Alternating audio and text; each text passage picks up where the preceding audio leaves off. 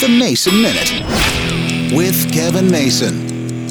Experts say we should never talk in extremes. Words like never and always shouldn't be used because nothing really ever happens always, and well, you never say never. But of course, there's an article out that tells us what we should never do after we hit 60. Sadly, I look at those articles these days, and some of the examples make sense. Some are silly. First thing it said, don't eat sushi too often. The bacteria in the sushi, because it's uncooked, could be tougher for your body to fight. Stop lifting heavy weights. Your body can't handle it. Stop jumping out of bed. I'll be honest with you, I don't know anybody who jumps out of bed no matter what age in the morning. It's a slow roll. The next one's a double negative. Don't not socialize. You need to get out of the house. You need to be with other people. You need to interact. It's good for your physical and mental health. Others don't drink alcohol too much. Don't smoke. Don't let stress control your life. I'll be honest, are these tips for over 60 or any age? But they like to scare you, and especially with that magical 60 number.